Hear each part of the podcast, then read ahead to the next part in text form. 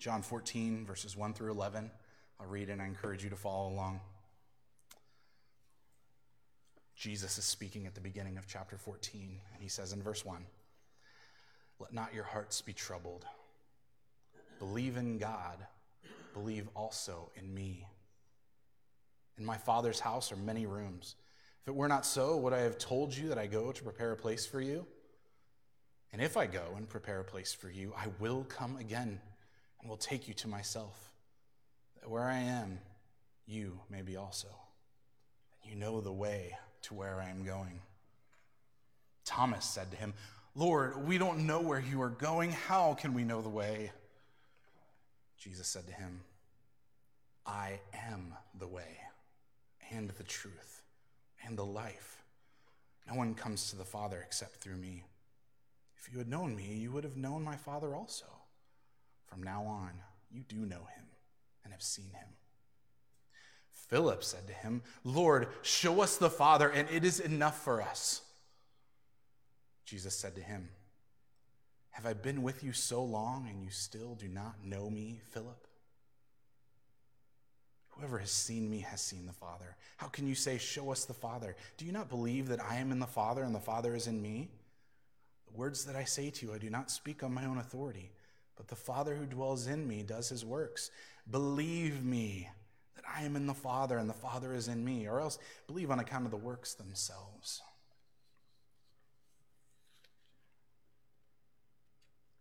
Short prayer. Father, we thank you for your word again. May it lighten our hearts and build us up together.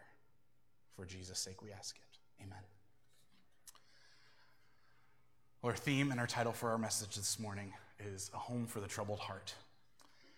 And it clearly comes from that first verse here, this first uh, verse that we've read. Uh, if you came in through those doors, which I'm sure 99% of you did this morning, um, you had an opportunity to pick up a sermon um, outline. It might be something helpful to you to follow along, or it might just be helpful to know when I'm eventually going to stop. But they are on the back table if you didn't get one. Um, but we like to, I like to break up my sermons into four different points a call, a conflict, a moment where we look to Christ, and then where we walk in the completion of what God's word is through him. Um, so hopefully that'll be helpful to you. But first and foremost, our main point here in thinking about a home for the troubled heart is to let a homeward perspective calm your troubled heart. I don't know if you've ever been on any kind of traveling experience, either on the road or in the air, and just had that, that desperate desire to get home. I shared probably last year, or sometime before, of a difficult trip through a wintry spring break um, many years ago that uh, just highlighted that to me so much. A trip that should have taken four hours ended up being eight hours. And through the snow and the sleet and the ice, and all the worries of things going wrong with the car and all those kinds of things, I just was hit with this great, overwhelming sense of how wonderful it would be to finally be home. Place where my troubles will be dealt with and they'll be over. Of course, coming to our temporary homes, our troubles aren't necessarily over, are they? But there's still that sense there, right? There's still this idea that home is where we belong. It's where things, in one sense, are, are put right, at least sort of. And what Christ is calling us to is a perspective of our true home, the one that he says he's going to prepare for us. But let's consider the troubles that his disciples, those closest to him, are experiencing right now.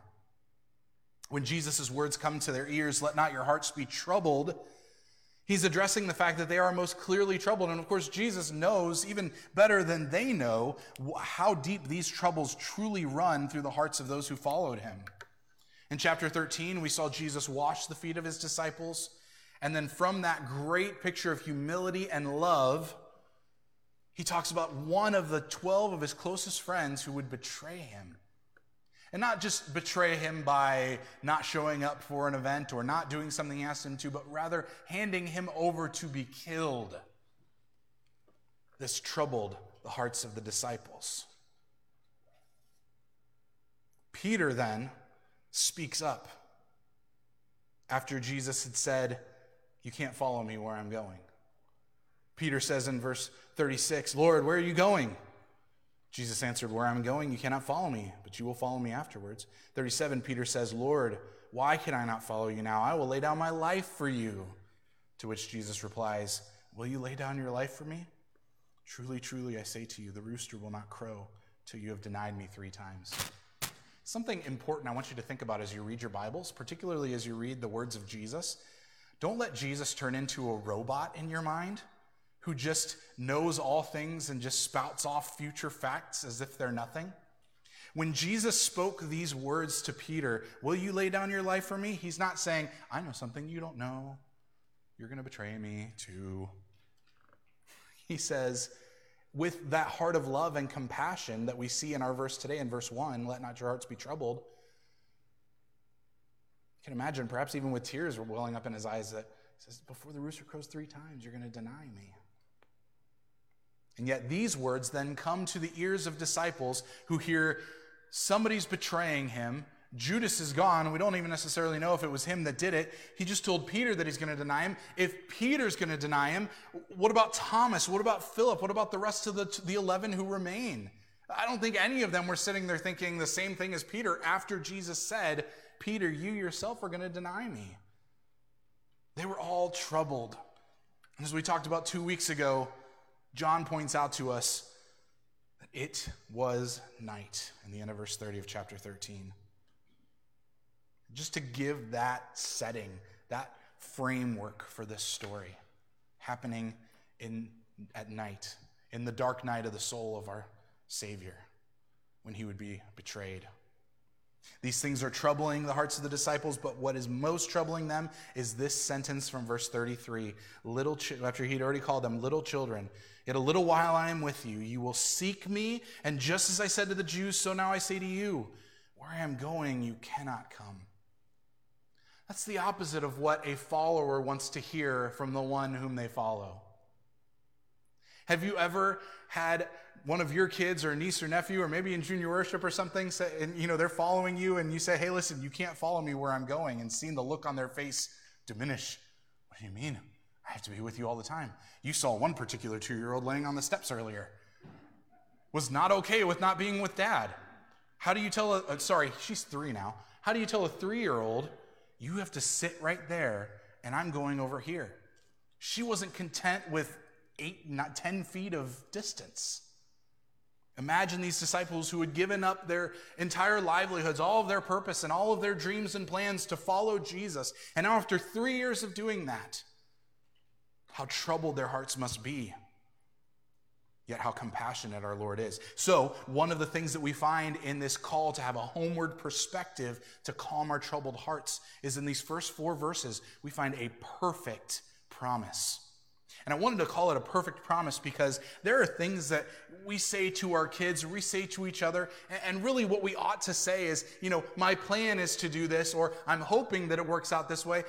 We have to put a qualifier at the beginning or end of our sentences of, I'll be back soon, or you're going to junior worship. We don't know. But when Jesus says, In my Father's house are many rooms, that I have a home for you, he, he then qualifies it again in verse 2. He says, If it were not so, would I have told you that I go to prepare a place for you? There's not a chance. Jesus would not tell his disciples something unless it was 100% true. He's not saying, Hey, my plan is, my hope is, if everything works out, I will. Hear the certainty in Christ's words. And we'll see exactly why he is certain later. But this perfect promise is given to us. We have a home. We have a father. In my father's house, there are many rooms. And he's not inviting his people in to be guests, he's inviting them to be residents. We all know the difference, right? You know the difference between being in your own home and being in someone else's home. Even if that someone else is someone very close to you, even if you feel so at home there, there's no place like home. Home is different.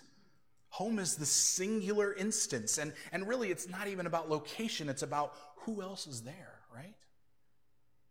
And that's why it's so striking and it's so impacting to us to consider. In my Father's house are many rooms. If I go to prepare a place for you, I will come again and I will take you to myself, that where I am, you may be also. You know the way to where I am going.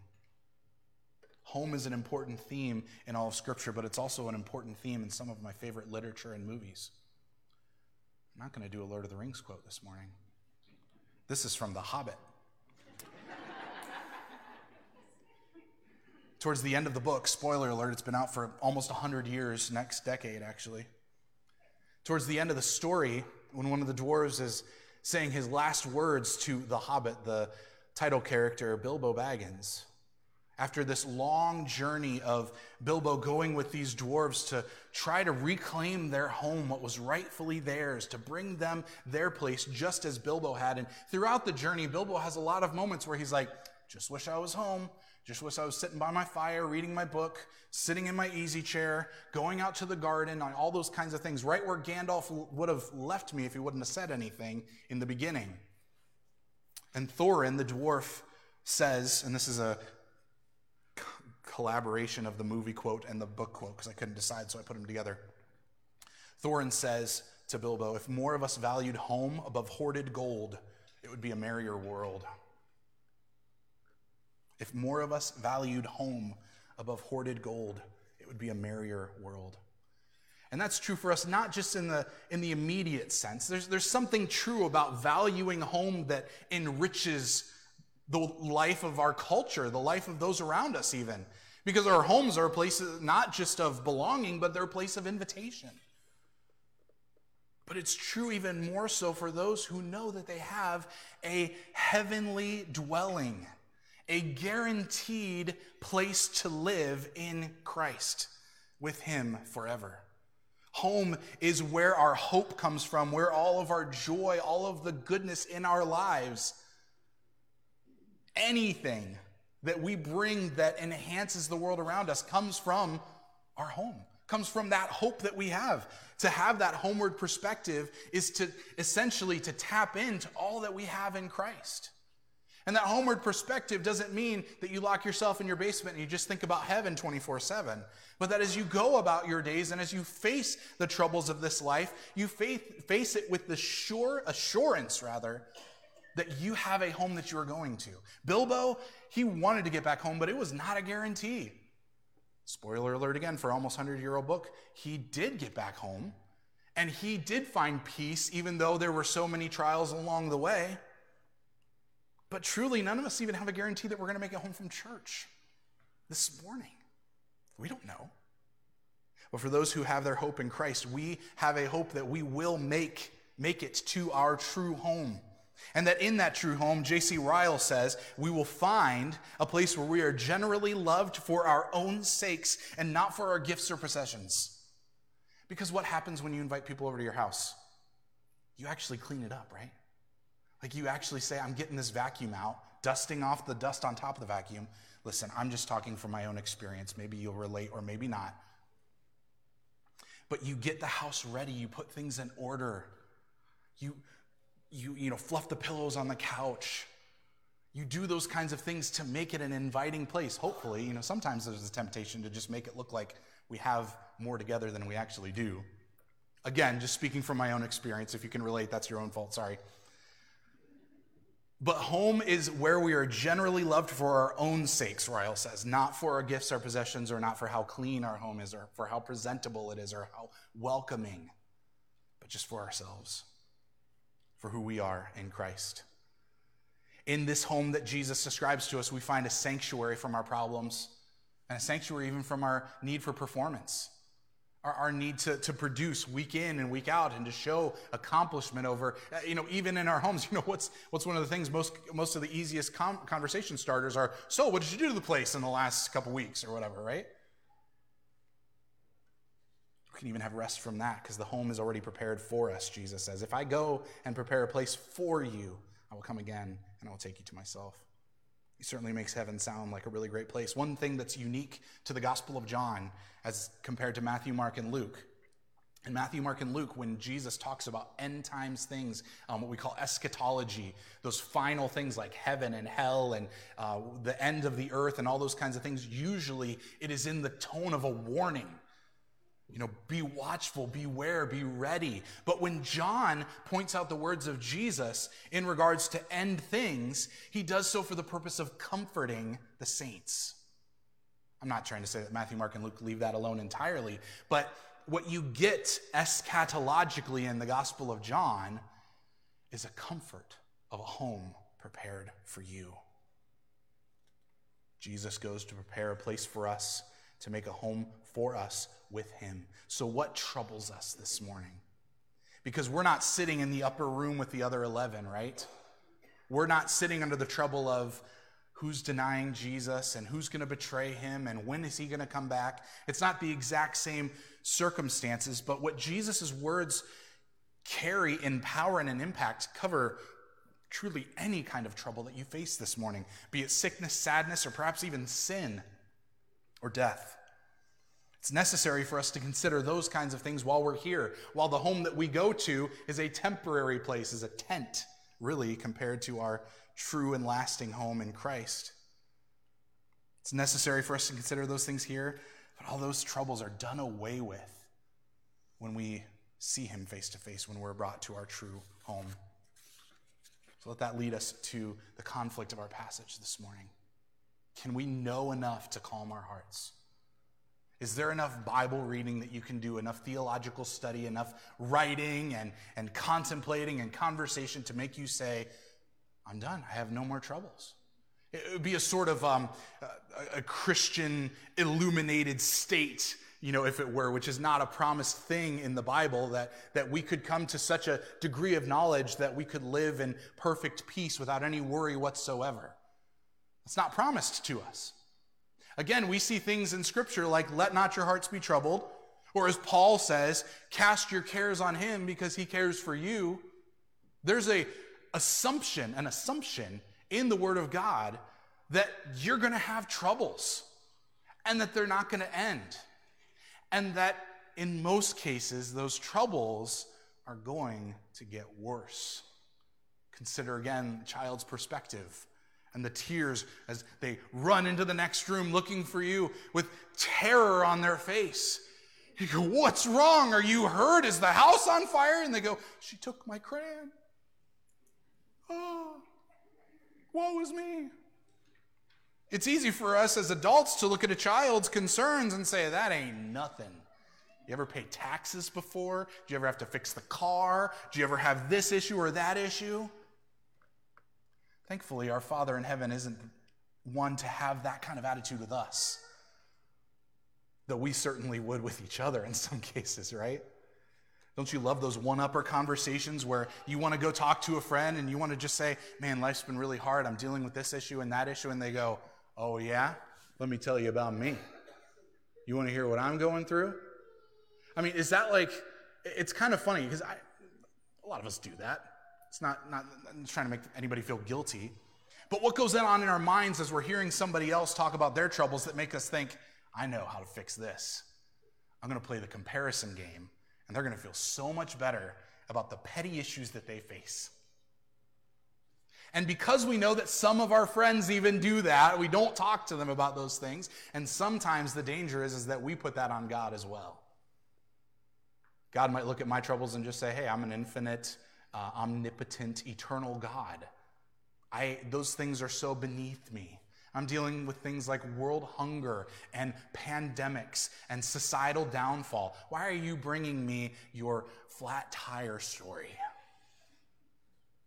He's not like that at all, is he?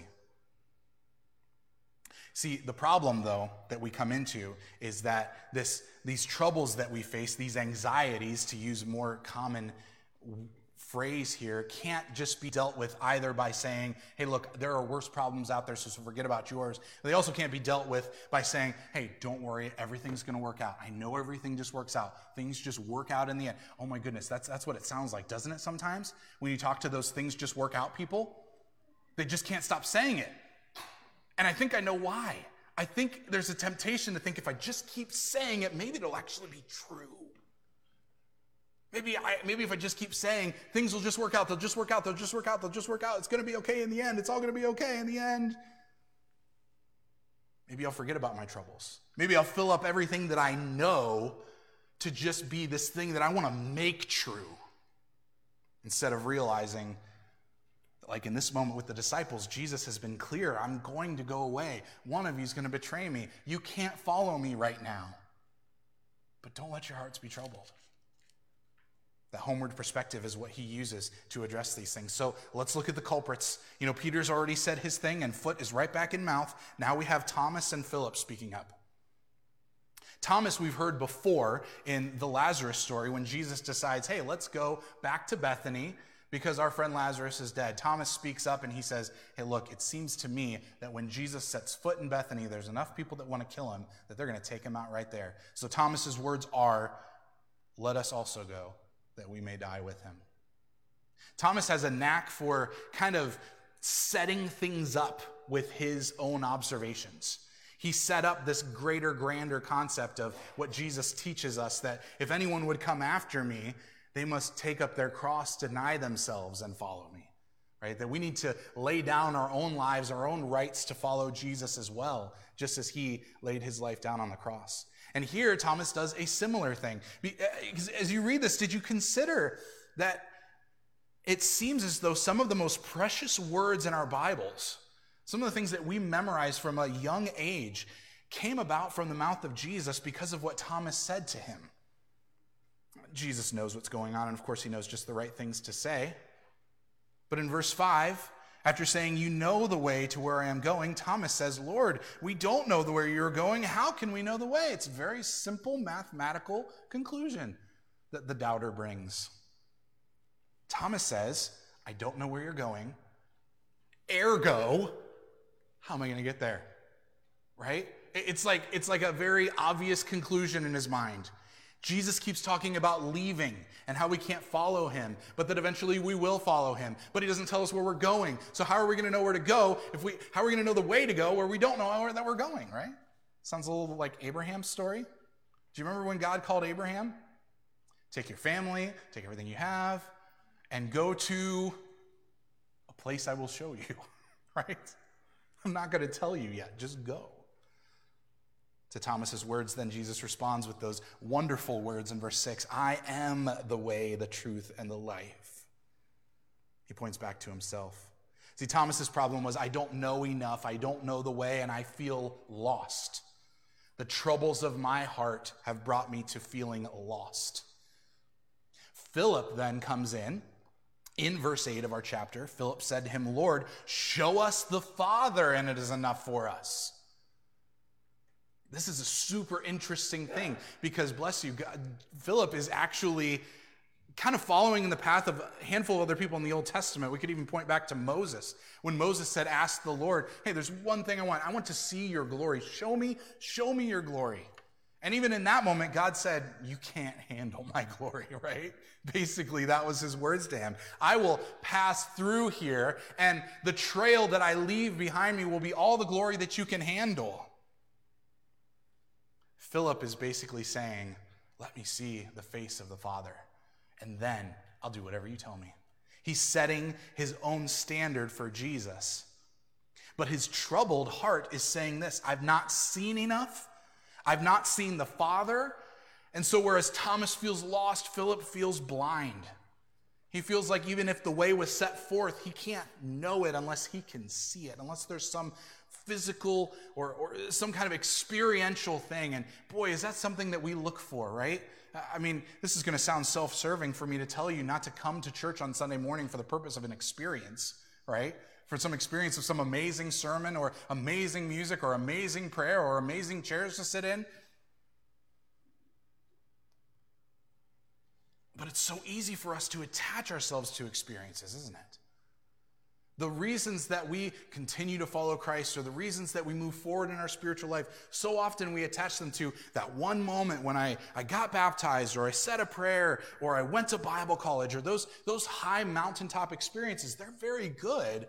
But when we rely on them, it's very easy to start to make an idol out of those experiences and not the God whom we met in the middle of them.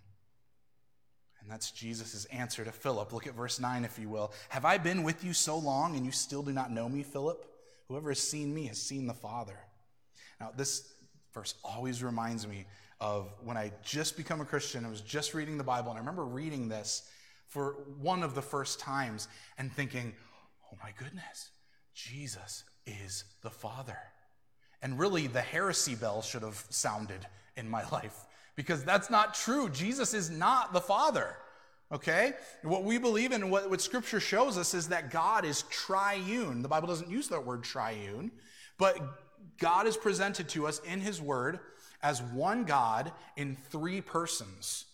And if that doesn't make sense to you, that's fine. It doesn't make sense to anyone because God is totally different than us.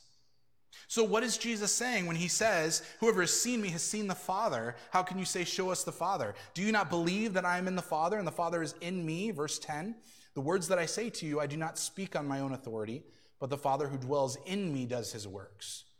So, do you hear distinction there? I am in the Father, the Father is in me, the works that I'm doing, the Father is doing through me. Jesus makes an appropriate distinction, whereas Philip makes an inappropriate distinction. Philip thinks the difference between the Father and the Son is one of glory and of true greater impact. And Jesus says, You've seen the work of the Father this entire time. And when you are with me, you are with the Father. Why? Because Jesus is the Father? No, Jesus is God the Son. But the reason that we can be with the Father is because of who the Son is as an intermediary, as a go between. So Jesus communicates God the Father to us. Not only that, but he brings us into the presence of God the Father because of his presence with him himself.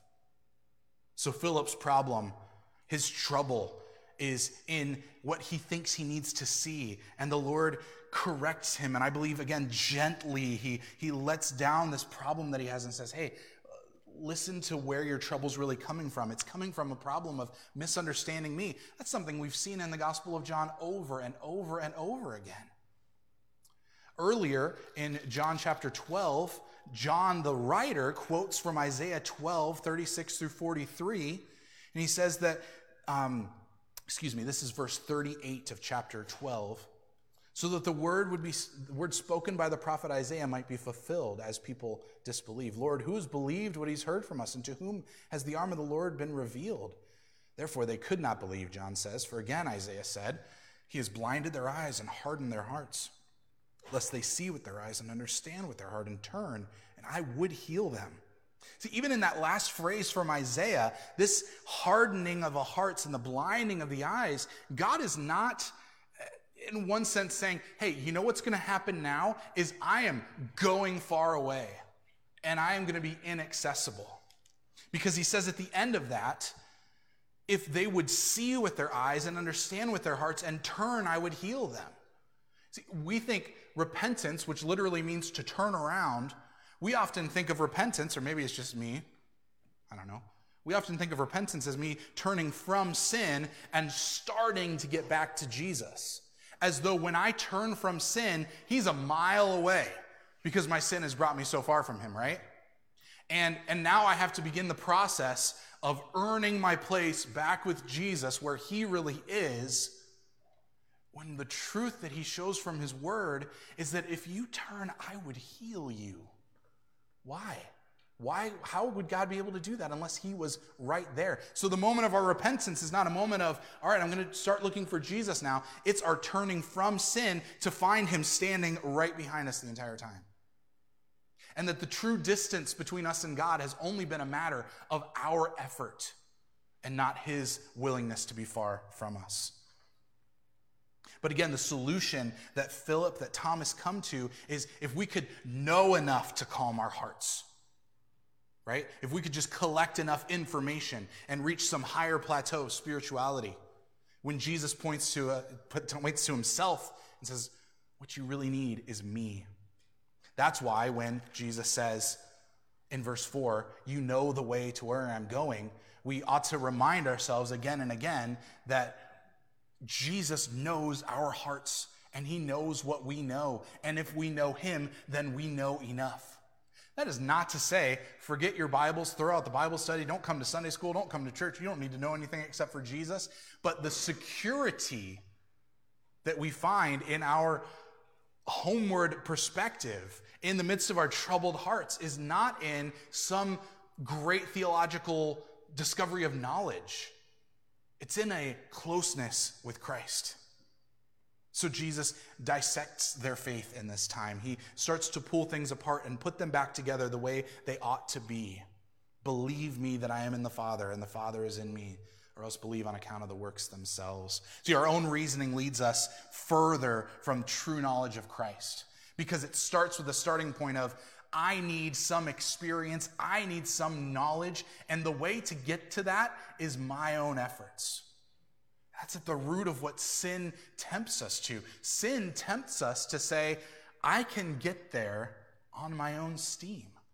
And Christians who believe in the doctrines of grace that we're saved not because of anything we've done, but because of the work of Christ on the cross, we're not immune to that temptation. In a lot of ways, we're more susceptible to it, maybe in a different way. That ultimately we want to live lives that honor Christ, and we think that that has to come from ourselves. The trouble of our rebel hearts comes from a world that's collapsing in on itself as well. It comes from the world around us where everything else that you experience in your life is performance based. It's all about what you can accomplish. What do you bring to the table? Yet when you come to Christ, he says, Look, I'm the vine, you're the branches. You can do nothing apart from me. And that's not a criticism because we see the heart of Christ in the Word of God. In John 15, when he says that, he's not saying you guys are just useless. What he's saying is, is stop judging yourself on your own performance. Because not only will you not measure up to God's standard, but you'll find yourself lost and doomed to an eternity apart from Him. Because hell is ultimately God saying, Your will be done. You want to be away from me. You want to live a life centered around your own efforts. Here's all that there is apart from me.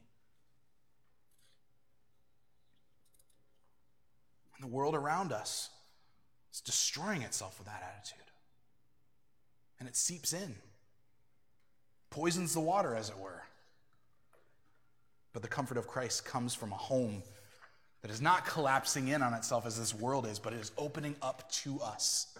Such that when Jesus says, I am the way and the truth and the life, and the emphasis on that for this morning, I mean, you could do, you could take verse six and just make a three point sermon that would be awesome out of that verse. But we're not going to take too much time to look at life and truth here because the emphasis is on, I am the way. Jesus doesn't say, I am assigned to the way, or I can tell you the way, or I can help you find the way. He says, I am the way to the Father. I am the way. That's why in verse 4 before that, he says, You know the way.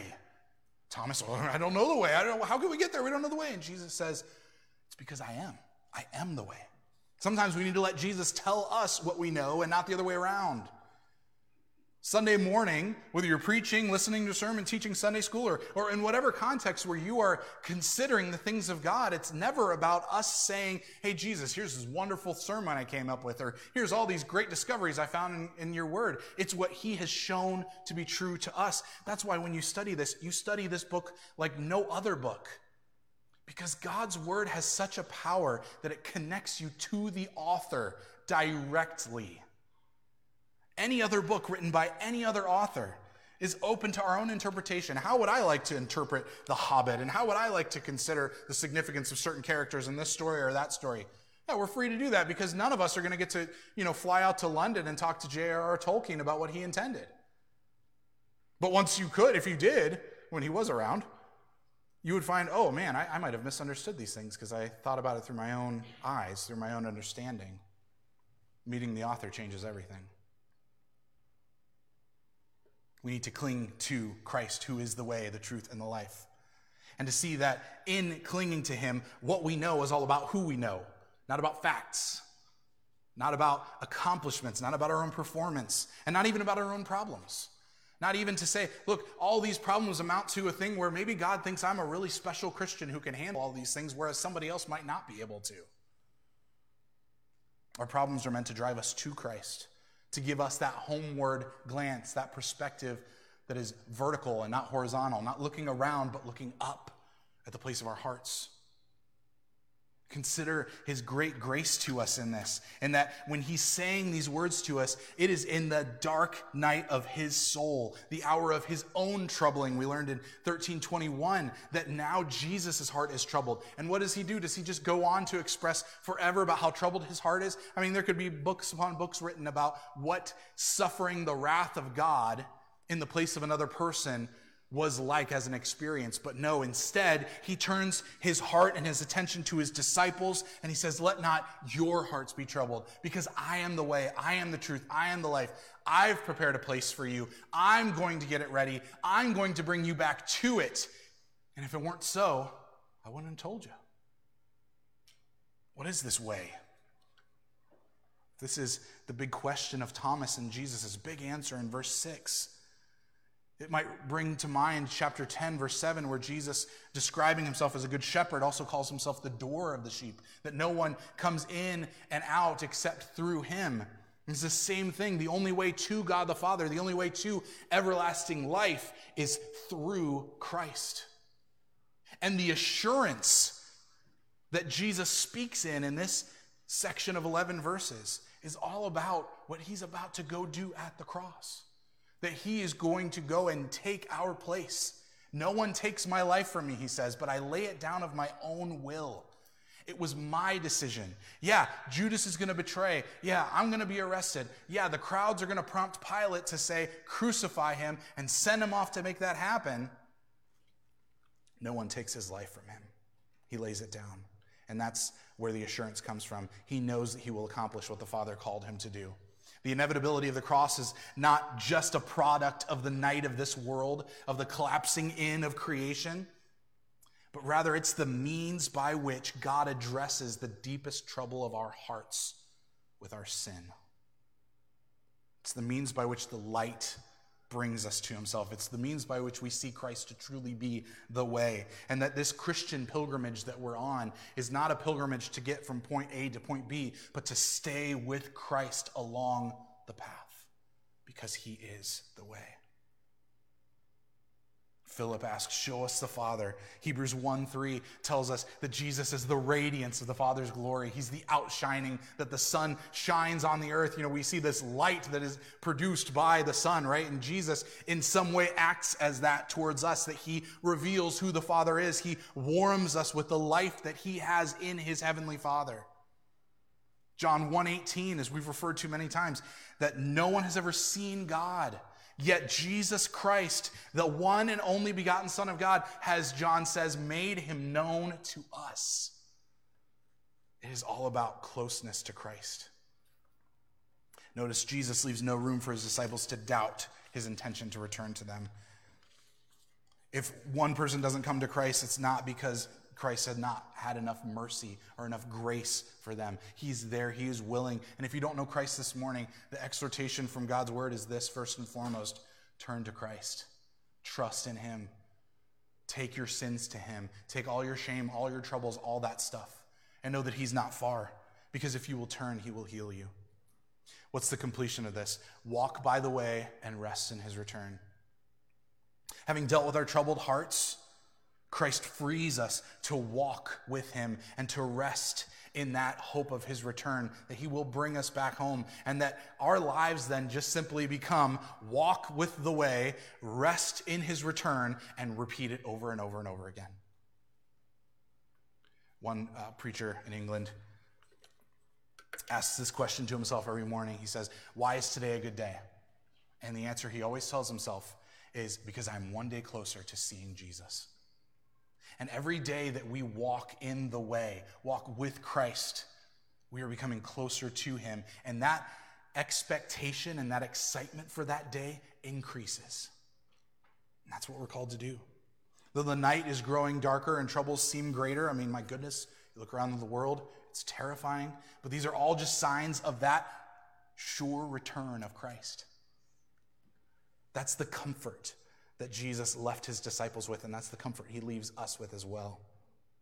The way is one of suffering. He has to go to the cross, and we too have to follow in that way of suffering. But the suffering is not just suffering for the suffering's sake, but it is the way that God has chosen to bring us into the home where there will be no suffering, there will be no troubling of the hearts ever again. So, three things to leave you with. How does walking in the way and resting in the return of Christ bring our troubled hearts home? First of all, when my heart is troubled, walking by the way of Christ and resting in his return reminds me that there's a redemptive purpose to the trouble that I face. All of the trouble.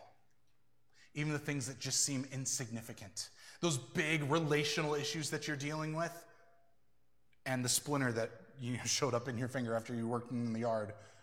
From the small things to the great things, Christ has purposed for us as we walk with Him to be remembering His presence with us day by day, and not just day by day, but moment by moment. And so there is a redemptive purpose to all of the troubles that you face. None of it is outside of the sovereign reach of our God. Secondly, when my heart is troubled, walking by the way and resting in his return reminds me that trouble is temporary, but my home is eternal. When I'm with Christ in the midst of whatever troubles I'm facing, I'm reminded that my home is not going to be corrupted. I won't show up when, when heaven comes to earth and uh, when I'm with Christ forever in his kingdom. There's not going to be a day I wake up to a leaky roof or a groundhog, you know, trying to make a home underneath my house. True story for right now. But not in that home. Not in that home. Trouble is temporary, but our home will be eternal. And then lastly, when my heart is troubled, walking by the way and resting in his return will remind me the way who is with me is confident of my destination. He is more sure that I will make it to home than I am. And that is huge for me, you guys. My goodness, because there are some days that you just wonder, right? Am I doing this right? Is this good enough? Is Christ happy with my life? Should I have said something different 10 seconds ago? The way who is with me is confident of my destination. Verse 4 again, you know the way to where I'm going. Let Jesus tell you what you know when you walk with him. Let's pray. Our Father in heaven, we thank you for your goodness, for your patience with us, your kindness. We thank you for the way in which you deal with our troubles. You're not that friend or that person that we know that thinks, oh, let me tell you about me. Look what's on my shoulders. The words of your Son bring us comfort. Let not your hearts be troubled. Believe, believe, believe. The constant refrain of this book of John has been believe. The whole reason it was written was so that we might believe that Jesus is the Christ and that in believing we might have life because we know the way, because we know the truth, because we know the life. Lord, I pray for all of us here that as we face our troubles and as we think too smallly of them or think too highly of them or however we per- make our perspective in this world in the horizontal in the observations of this life would you fix our eyes homeward to you, that you might be glorified, and that we might be able to rest in the promise of your return. We ask it in Jesus' name. Amen.